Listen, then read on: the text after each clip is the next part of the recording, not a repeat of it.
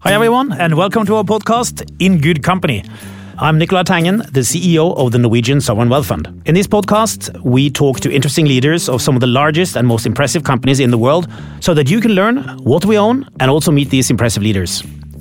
Today, I have Albert Baehny, one of my very favorite people, visiting me in Oslo. He is chairman of Geberit and Lonza, two large global Swiss companies. We own over 2% of both companies, translating into 18 billion kroner or 2 billion US dollars. So tune in, I think you'll love it.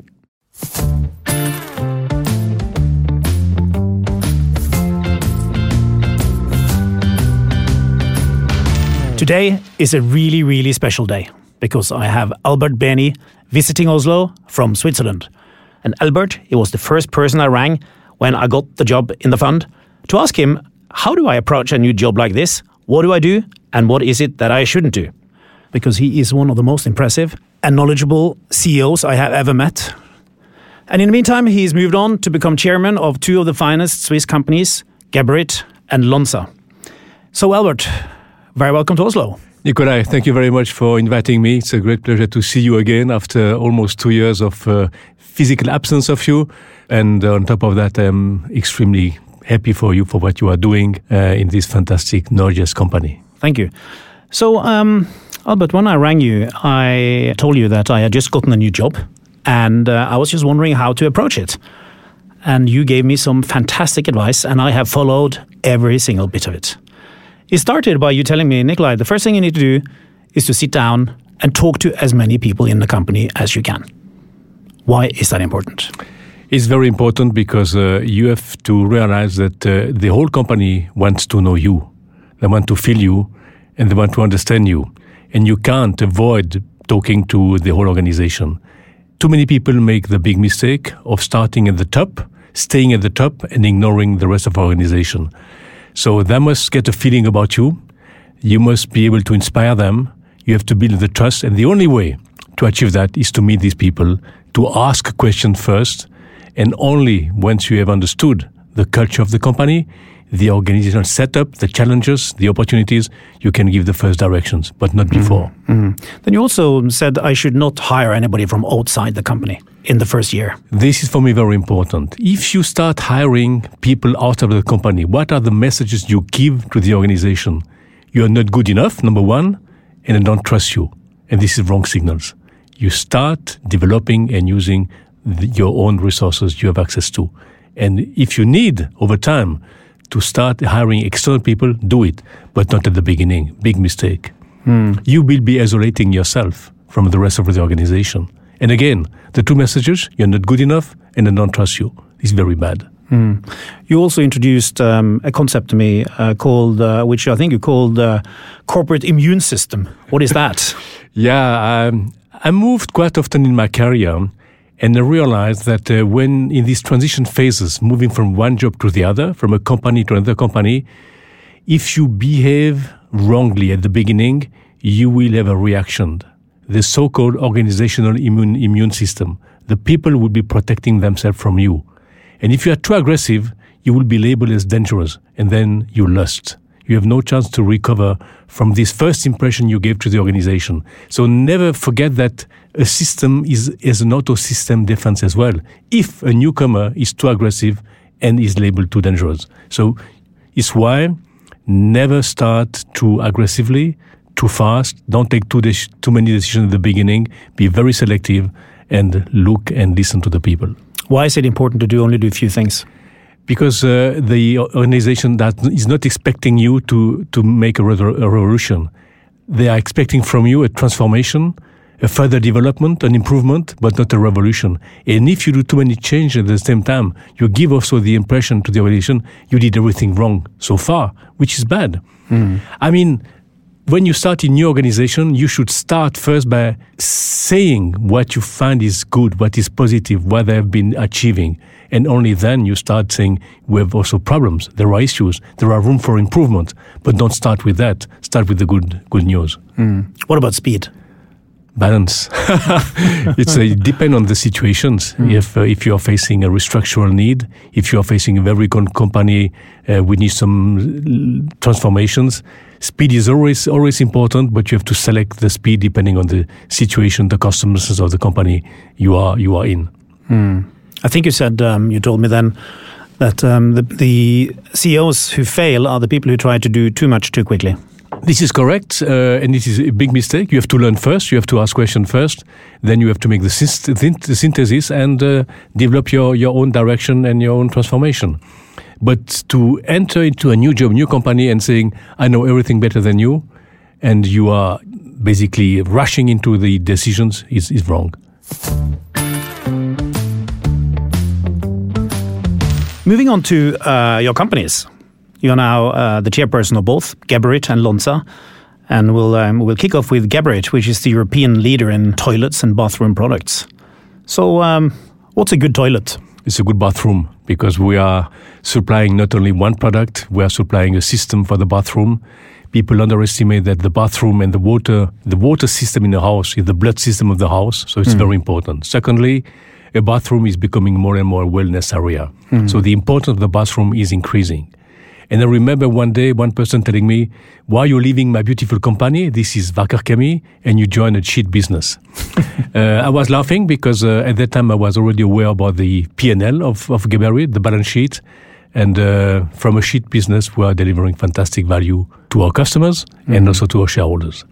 And what's the key to sell your products? I think you are uh, applying a, a push and, and pull strategy. We have a fantastic business model which yeah. is working extremely well, very simple. We are selling exclusively to the wholesalers, dedicated wholesalers, mm. who are reselling to the plumbers. And finally, the plumbers is reselling our system, our products to you and install them into your house. In this process, we are dealing with only a few direct customers, the wholesalers, who are dealing on their side with thousands of plumbers with daily deliveries, even twice a day deliveries of our products. So we are avoiding this capillary distribution and we focus on the development, the marketing of these products.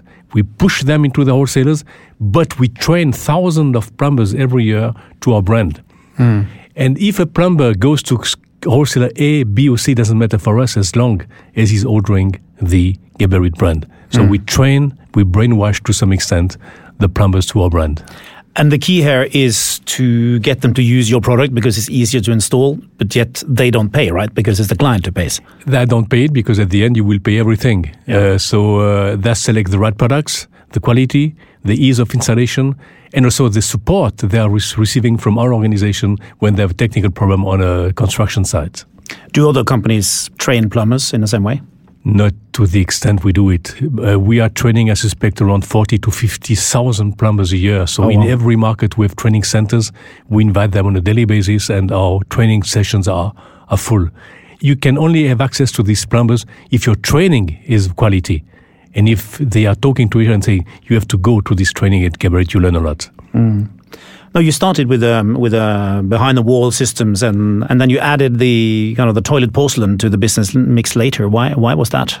First of all, I remember very well I pissed off the shareholders because during ten years I said to the shareholders, we will never enter the ceramic business. And after 10 years, we did what we always said we will never do. In between, we realized that uh, this combination of ceramic and behind the wall is the best combination for innovation. Mm. So we are combining the know-how behind the wall with the ceramic business, and we can accelerate and uh, be even more innovative. Secondly, we are creating a kind of fortress, combining the best brand Geberit behind the wall with the largest brand Sanitec in front of the wall, and this combination is not replicable. You can mm. combine every everyone with everyone you want in Europe. You can replicate it. So we are the strongest position in the market with this mm. combination. Mm. You're also one of the leaders in shower toilets. Why are they so good? They are so good, first of all, because uh, we have the technology since many, many years. We own the uh, the, the IP rights, and uh, we apply to the shower toilet the same principle as uh, in all of products: quality first, and uh, we test and test and test before we introduce a product into the market. So quality first, and uh, this is what we have been doing with toilet as well. Mm.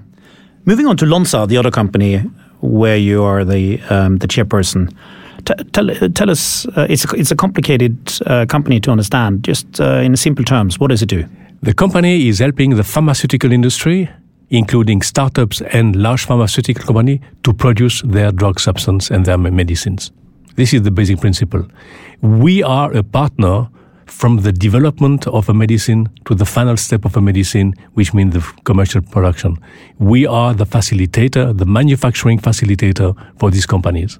So some of the companies you work with would be would be the large pharmaceutical company. Uh, you have it in Basel with Novartis, uh, with Roche, uh, Pfizer, with Johnson and Johnson, uh, with Sanofi, and with hundreds of small startups around the world. And so the pandemic was good for Lonza? The pandemic was remarkable for Lonza, not necessarily from a point, point of view of business and margin, but we developed together with Moderna one of the first vaccines against the pandemic, mm. and uh, we did it within six months, which was mm. a revolution in the pharmaceutical industry, and we gained visibility. So the visibility we gained was very important, and the second most important factor was the proudness of our organization. Mm. We were the first to produce a, a, vaccine to help the society. Mm.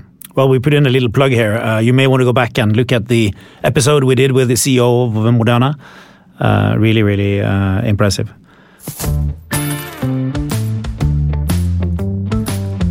Moving um, um, tack here a bit, um, what what is the most important role of a chairperson? The chairperson is often viewed as being the controller, and I disagree. The main role of a chairman for me is inspiring the organization, inspiring the executive committee, but also inspiring the rest of the organization. This is the key role. Looking forward bringing ideas, asking the right questions, motivating the people, and when needed, going into the details, scratching the organization. But the main role, again, is to be a true leader, giving the direction, delegating the uh, strategy to the executive committee, trusting the people, and making sure that the whole organization is aligned and there are no politics in the organization. Mm. There was an article in Harvard Business Review which said that uh, the key to being a good chairperson is to remember that you are not the CEO. Now, you have been the CEO before at Geberit, so how does that work? No, you have you have to realize and uh, respect the respective roles. My role is not execution. My role is not the daily business. My role is to help, to support, to guide, uh, and uh, this is how I see uh, the the main role of, of a chairman. But you must be visible as well, and you must understand the business. So you have to spend time with the organization but not decide for the organization on the daily business, but decide with the executive committee on the long term path of the business. Do you think it's an advantage to have been the CEO before? Definitively. And you don't think the new one feels that you're just kind of hanging in there and don't want to give up and so on? What when I left when I left the CEO role at Geberit, everybody said the CEO, the new CEO, will have a tough job. It will be very difficult because Albert will be in the business every day. I did the following. During four months, I didn't show up at the headquarters and decided no office in the headquarters, no parking slot, no key, no badges, nothing. I disappeared for four months. And then they realized, no, the new, the new boss, the new CEO is not Albert. Mm. I, the signals sometimes are more important than words and documents. So I wanted to give the signal. I'm, I'm the chairman now, so I don't need to be every day in the office. And I did it for four months. Mm. And it was clear. One of the most important jobs of a chairperson is to pick the CEO. Now, what do you look for in a good CEO? Integrity, honesty, transparency, courage, no I. He's working for the company and not for himself. So, humility, team building, transparency in the communication. And uh, I said it before, so you need some courage. You have to take decisions. Are these people difficult to find? Yes, they are. Where do you find them? You have to develop them. How do you do that? I think it's very important that uh, uh, somebody from the organization should become the next CEO. So you have to develop them. I try to hire talents. In the second step, the talents normally are arrogant people and they are lazy. They believe they know everything. So I put these talents into a new job, uncomfortable job.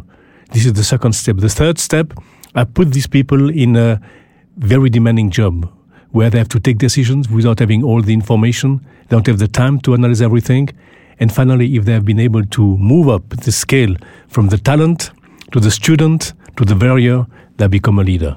Mm. And then I make a selection. How long time does that type of process? Five to take? six six years. Five to seven. Six, oh, wow. Um, in the fund, we have a stance uh, that um, the chairperson and the CEO should not be the same. What is your view on that? I've been during a few years chairman and CEO. I've been heavily criticized, but at the end of this three or four years phase, most of the shareholders, including the analysts and the proxy, said, "Albert, Mr. Baehny, well done. You did not abuse, you did not overdo it, and you the the company benefited from this dual role." But it on- but on depends on, more- the person. But on a more philosophical level, do you, No, you do you agree with them? Uh, no, I agree. It should be it should be separated. But there are situations, apart from, apart from from you. no, Nicola, I think uh, it depends on the persons. Yeah. You, you have person who tend maybe to abuse of this dual role. I'd hmm. never abused. First of all, Nikolai, the salary stayed the same. I had no salary increase because I became chairman and CEO at the same time. I refused, hmm. by the way. The board was willing to give me some more money, and I refused. And now this is my job. Hmm. So no addi- additional salary. It depends, Nikolai, from the circumstances. What's the best way for shareholders to engage with companies? You think? They have to talk to the people, to the executive committee. They have to meet the executive committee. They have to visit manufacturing sites. They have to visit R&D uh, uh, labs. They have to get a flair of the company, not only to understand the technicalities of the company, but to get a flair, which means talking to people, visiting the sites around the world, and also R&D labs and so on. Be interested in the company. Moving on to, to Switzerland, where you are based and where your two companies are based as well. What does it mean to be Swiss? to some extent and without arrogance, Nicola, it means to be a little bit privileged. We have stability in the, cons- in the country. We have excellent companies. We have good jobs. We have excellent salaries. Uh, and uh, we have a f- stable political system. So we are privileged.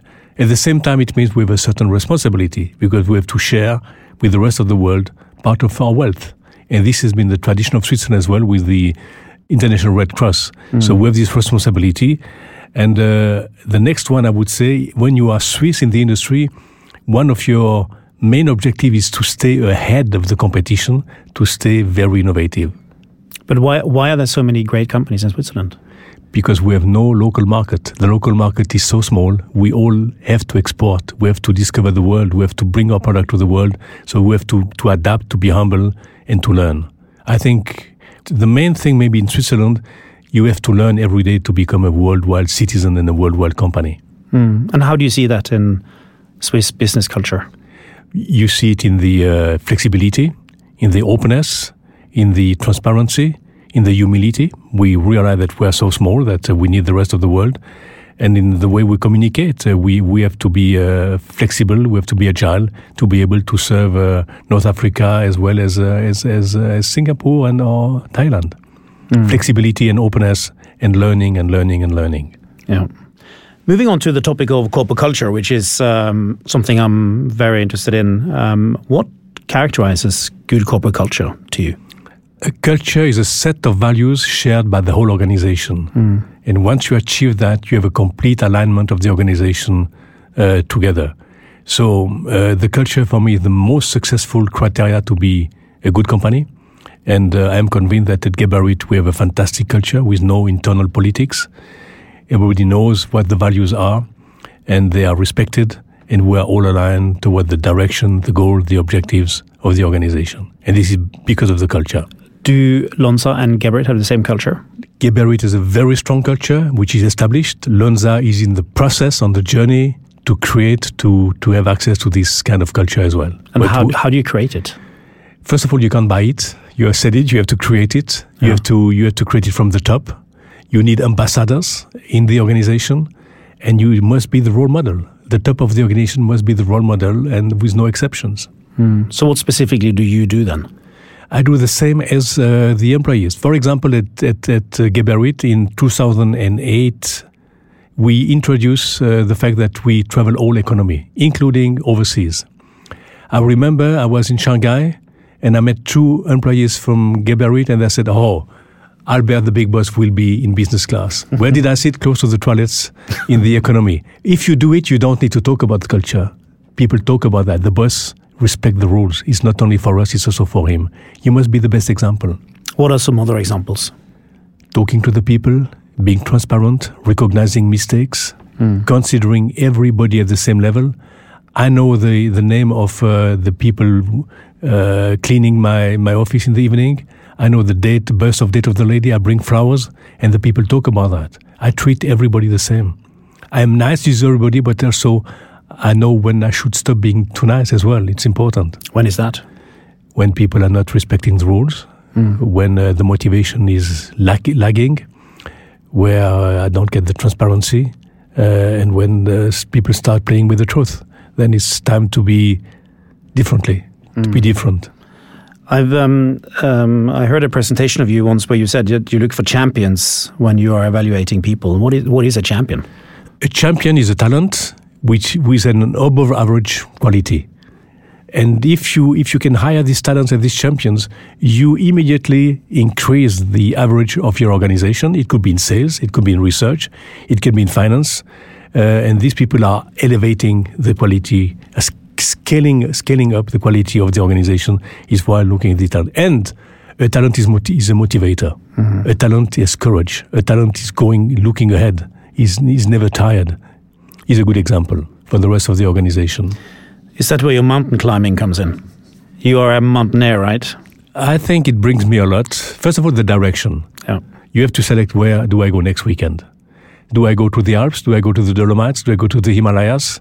Secondly, preparation. If I want to go to the Himalayas, I need different preparation than going to the Alps. Then it is a question of responsibility because we are a team of maybe two or four but you feel responsible for the others mm-hmm. and you take the responsibility if there is if there is an, an accident. And this is this constant learning. If you have been able to make that north face next one will be a more bit more difficult.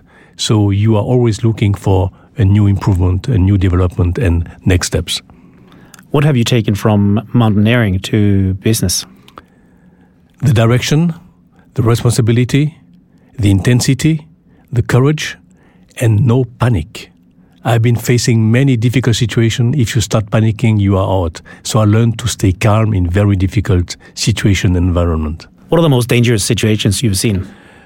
The most difficult situation is when the weather is suddenly changing rapidly. Mm. You are facing a storm. You are badly equipped because you thought of a quick and a fast climb, and then you face a storm. So you have to bivouac without having the equipment. Uh, and again, here, if you don't stay calm, you may die. Uh, because what I said to myself, oh, shit, sorry, it will be a cold night, but I'm not going to die. But other people will say, I'm going to die. And my attitude was to say, it will be a cold night, very uncomfortable, but I will survive. So again, it is the attitude at the end, your, your mental attitude in face of the situation. Mm. So this was a difficult situation. It was in the source face of the Mont Blanc. So what is, can we read something here about your attitude to risk? You must be courageous. You must take risks in business as well. But you must have a team with you. You don't go on your own. You have to motivate the team. You have to have an, an, an, a group of people sharing this ambition, sharing the potential risks, and then uh, you go together on, on, this, on these key objectives. But you have to, you have to take some risks from time to time. You talked about um, Storm are we about to enter an economic storm now? Are we in a storm? We are in a storm. We have a basket of significant challenges and and uh, and concerns, and we all know we all know them. It's a combination of inflation, a pandemic still not yet resolved, we have a war, we have interest rates going up, and we have not resolved at all our, the health of our planet Earth, climate. So it's a, it's a storm in the same basket.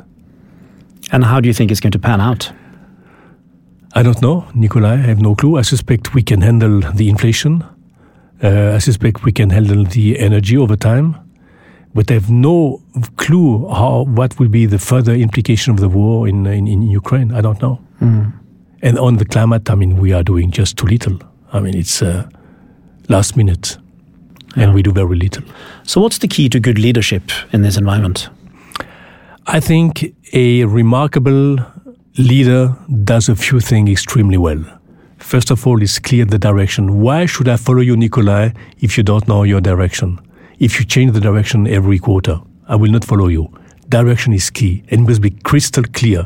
It is not the Himalayas, it is the K2, and this is the Italian route. Secondly, you have to build up a team around this direction. Motivate the team, trust the team, delegate the key task to this team. Then you must be a role model. People are observing you. If you are the leader, they will observe you. You have to take care of your people. Taking care of your people means helping when they have problem, when they are in difficulties. And I have to take care of myself. A leader must be fit. A leader must be engaged. A leader must be inspiring. So I must help the others, but I have to help myself as well and to protect myself. This is how we define a leader. Do you think there is too little love in companies? Ah, we are missing leaders. We are missing leaders in the business. We are missing leaders in the politics. We are missing leaders in the society. Clearly, yeah. Mm. Now you um, lead two companies in two very different industries. Can you use the same leadership principles? Absolutely, same. And can you way, can you lead can you lead anything? good question. It's a good question. I suspect I could lead a lot, yes, but if it is everything, I don't know. But by the way, Nikolai, the basic principles of leadership don't change. They were the same 200 years ago, 300 years ago. We make it complicated. We talk about leadership during COVID, leadership after COVID, uh, leadership during the, the war. Bullshit, sorry, Nikolai. The leadership's principles are the same this direction, this courage, this inspiration, this delegation, this trust, and and, and sh- taking care of the people, sharing. When you look at uh, leaders globally, who do you admire? Today, yeah. I don't think I have a spontaneous name in my mind, to mm. be honest, Nikolai. I may be unfair. It sounds. And arrogant. what about historically? When you look at historic figures, there is one name for one specific reason: Eisenhower. Mm. If you recall, and this is one lesson from my father, he told me one day in March 1940, during the Second World War, Eisenhower was together with his command, commanding uh, general. And the topic on the agenda was only one how to beat the Nazis.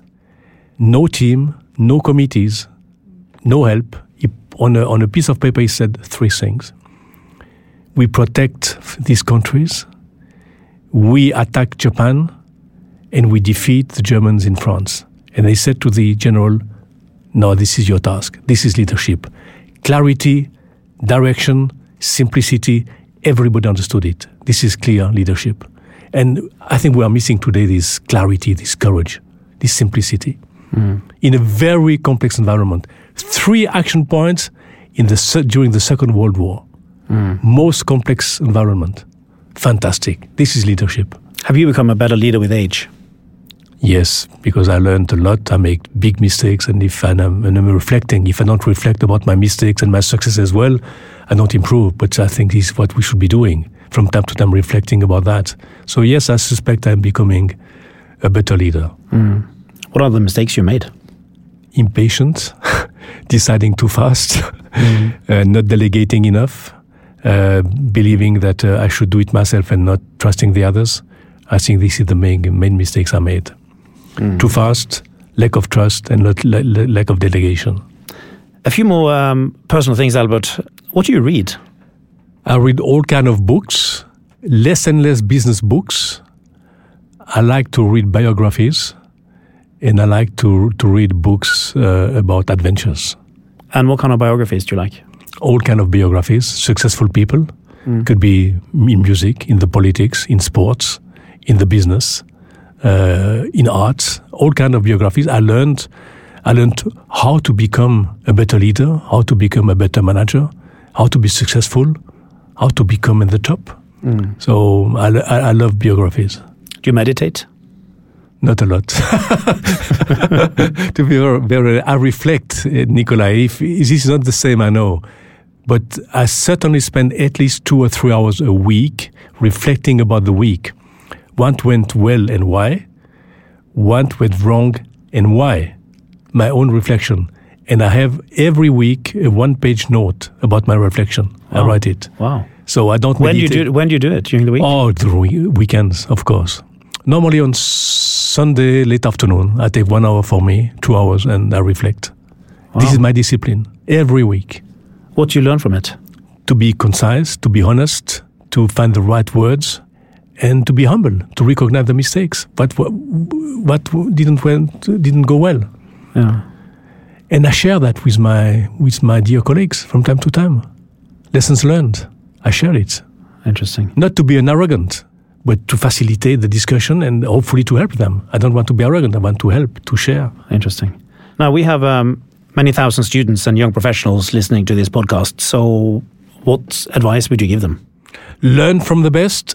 Be courageous. Leave your comfort zone as often as necessary not as often as possible, but as often as necessary. When you are reaching a crossroad, don't follow don't follow the same direction all the time.